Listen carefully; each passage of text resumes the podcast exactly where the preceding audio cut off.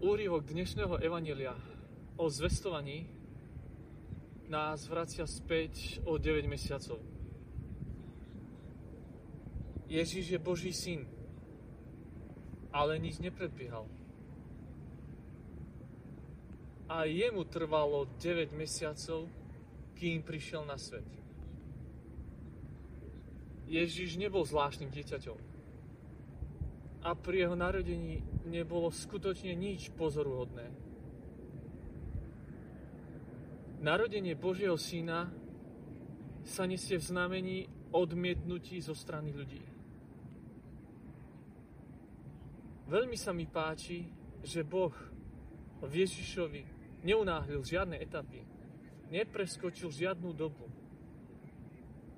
Len jednoducho rástol, kúsok po kúsku, deň za dňom, rok po roku, ako každý z nás. Každý pôrod, každé narodenie je niečo pomalé, čo si vyžaduje čas, trpezlivosť a rešpekt.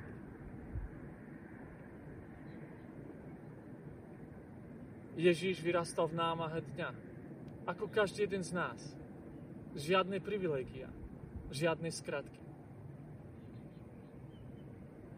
Ježišov život a jeho narodenie je sprevádzané týmito skutočnosťami.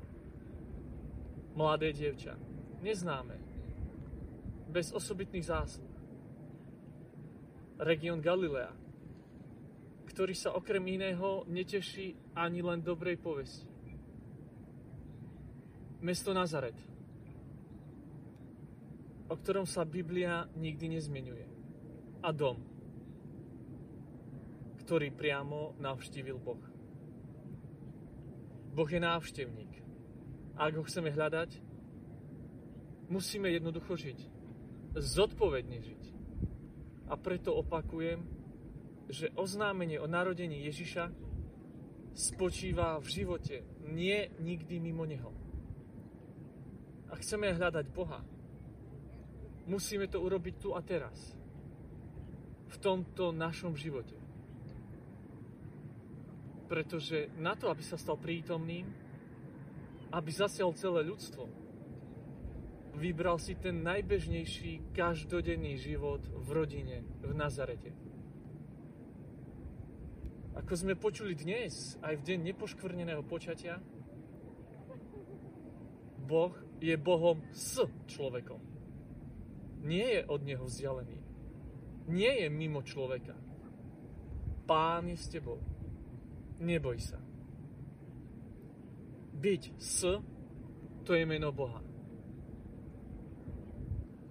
A preto ho nemôžeme uzamknúť na jednom mieste, ako to chcel urobiť Dávid v dnešnom prvom čítaní.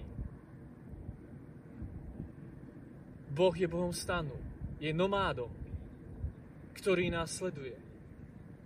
Doprevádza nás na našich cestách. Nech sme kdekoľvek a kamkoľvek ideme, On kráča vždy s nami. Dnešné evanelium nám dáva ďalšiu nádhernú správu. Na to, aby sa Boh narodil, potrebuje ľudí. Potrebuje ženu a jej lono.